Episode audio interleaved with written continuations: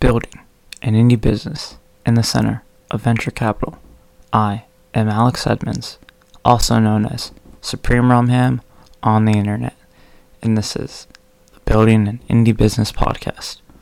Okay, so today we're going to discuss how to find people to interview for your podcast. Um, there's five ways you can start with friends, use the open podcast forum, um, places where guests will advertise themselves, um, cold email or DM, uh, in person, and an open call. So I'm going to be discussing like the benefits of each issue and or each idea and the problems that you might run into with each of them. Okay, so let's get started. Start with friends. What's great about starting with friends is you get the feel of interviewing without the pressure of interviewing someone. So, like my interview with Brennan, it didn't really feel like an interview. It just felt like him and I were talking and there was a recording on, or it was being recorded, right? Okay.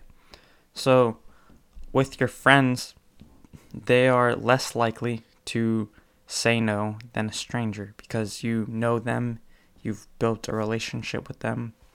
Yeah. Um your friends might approach you if they have something to promote.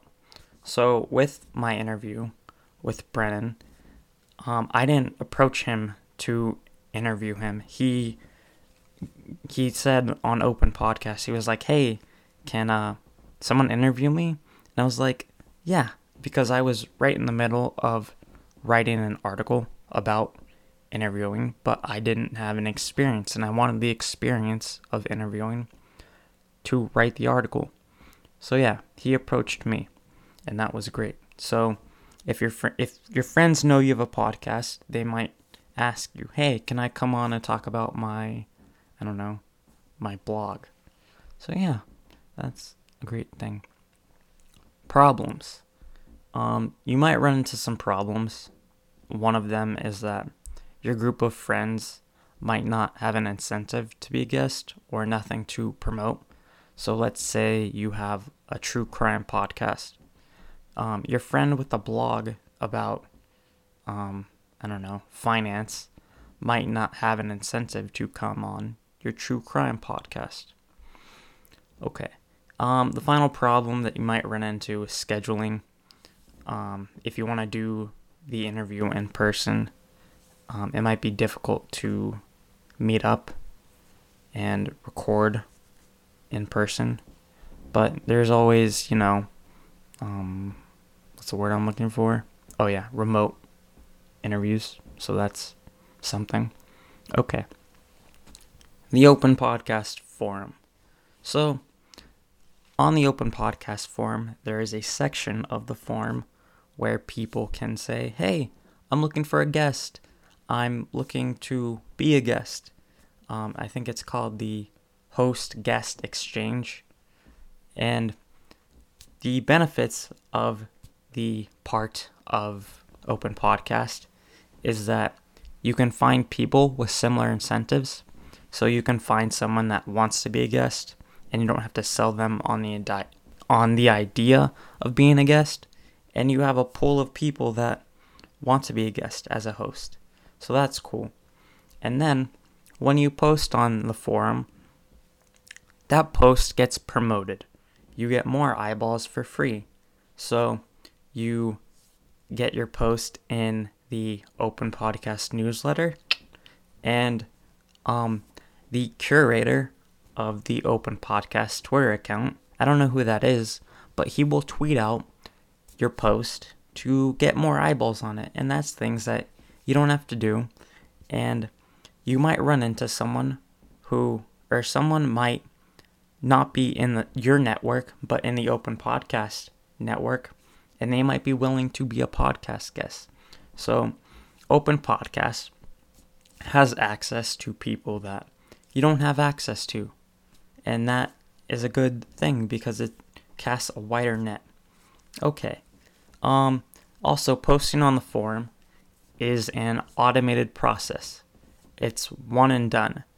Um, if you were to do like something else, if you have to look for when you're looking for friends or you're posting on social media or DMing someone, you have to do that multiple times.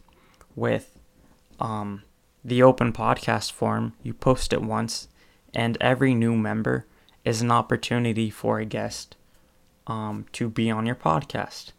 So that's cool. It's a recur- recurring resource as well because as people grow into the forum, that's more opportunities.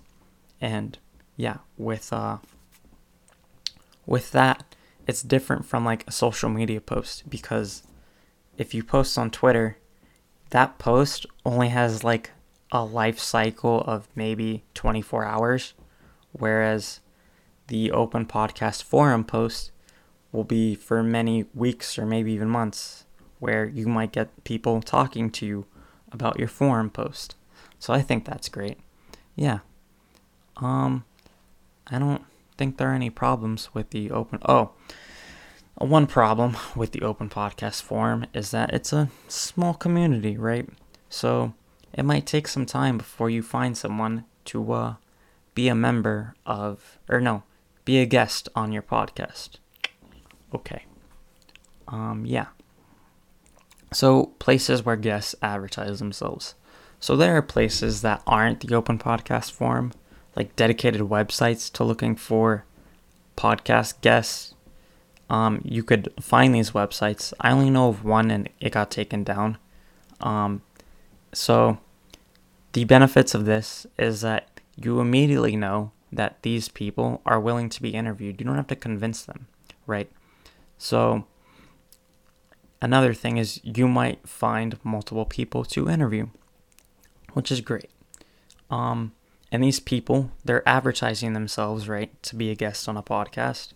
So, that means they'll leave their information to be contacted about being a guest. So, you don't have to, like, look for their information. It's right there. And this is different from other sources of contacting people where you have to look for it. Like if you uh I'll talk about that soon. Okay. Um the problems with having guests that are like looking in places where the guests advertise themselves is um these people might lose interest in being a guest. So let's say I post on one of these websites, and it's four months later, I post to promote my book, and I'm just done with the book, right? Or promoting it at least, um, at like four months later, let's say, and I'm I've moved on to writing the second book, and I'm done with the first book. I don't want to go to promote the first book because I'm done with it. I'm on to the second one. So I have no interest in being a guest. I just forgot to take down the post. You could run into that situation. The another the last problem that I thought of for um, advertising places is interviewing a stranger might be awkward. So when you interview friends or like people you know, what might happen is that you have a rapport with them, so it's not awkward. I already said that, but yeah. So with interviewing a stranger, there's no rapport. So that interview might get awkward because you don't have stories about hanging out with each other, which is what I used for my interview with Brennan, right? So, yeah. All right. So, another option is to cold email or cold DM them. And this is how I would get Warren Buffett on my podcast. So, let's say I want Warren Buffett on my podcast. I already said this. So I could look. Oh, no, never mind. Wait, yeah. So I could look for his Twitter account or his email, but mm, does this go somewhere? No. Okay. So if I want to find someone to be a guest on the podcast, I would look for people who are preparing to release something, preparing to release a book, preparing to launch their product. And I would look for people who are in the like pre-launch phase, pre-order phase because that means they're preparing to launch, right? And by the time the episode comes out, maybe um, they may have launched. Right. So let's say I know someone who's launching a book and I I what's the word I was looking for? Sorry. Uh I I interview them the next week. I I interview them next week. And that episode might come out in a month. So by the time their book comes out, um, it'll be ready for people to buy it right away. So that way, you know, people aren't waiting around to like buy the book, or my listeners aren't waiting around to buy the book. Yeah. And then when someone is uh, preparing to release something, they're easy to do research on because they either have done more interviews and you could talk to them about that, or you could read their content and then talk to them about their content. They might even look to uh, give you like a free book and you could read it and come up with questions from the book, right? They're they're looking for stuff to promote as well. So or they're looking to promote their stuff and get more people to buy it.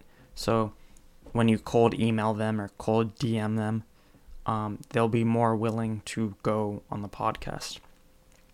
And when you want to um, what's the word I'm looking for? To get them on your podcast. This is how I would get Warren Buffett on the podcast.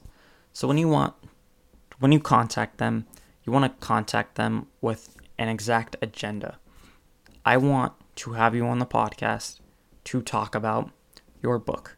So if I was trying to get Warren Buffett on the podcast, I would say, uh, Dear Mr. Buffett, I would like you to come on the Building an Indie Business podcast to talk about your real investment strategy because you always talk about how you do the dividends trading, but there's something else that you do, and I want to know what it is. I wouldn't say that angrily, but yes, that's what I want to know. And so I would say that. And then uh, you, you need to be unique, right? You can't just say, I love your book. So you need to say, yeah, I want to talk about your investment strategy, not like, oh, you have an interesting investment strategy and I would like to hear about it because they can just point you to another interview, right?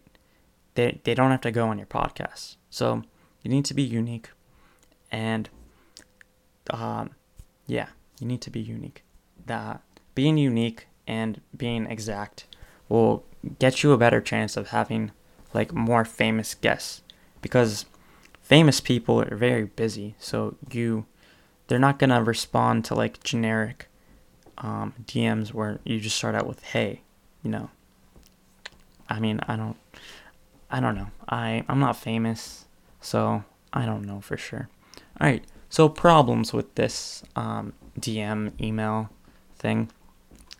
You might not get responses. If I cold email cold DM uh, Warren Buffett, he might not respond because he gets hundreds of emails and some 20 something and on a pod ha- wanting him to be on his podcast it's not priority he doesn't get a lot of benefit from it so he might not respond at all and then with this strategy you need to contact dozens of people because you know, Warren Buffett might not respond.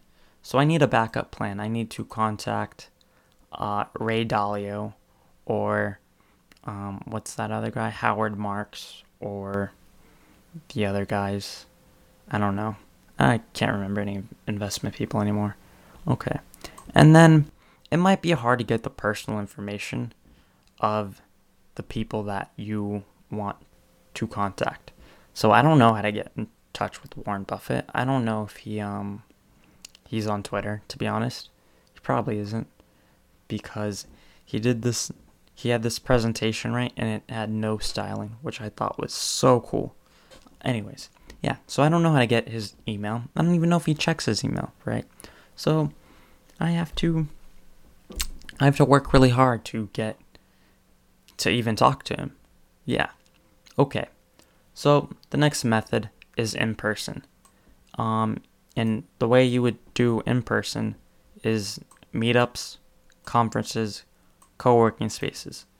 And why you want to do these three places is because all of those places you can find people that are looking to promote stuff, um, their work, not stuff. I don't like using the word stuff, but I constantly use it. Okay. So, the benefits of doing the in person promoting or networking, that's a good word, um, is that when you go to a meetup and you go to a conference, when you go to a co working space, these are all people that are out of your network.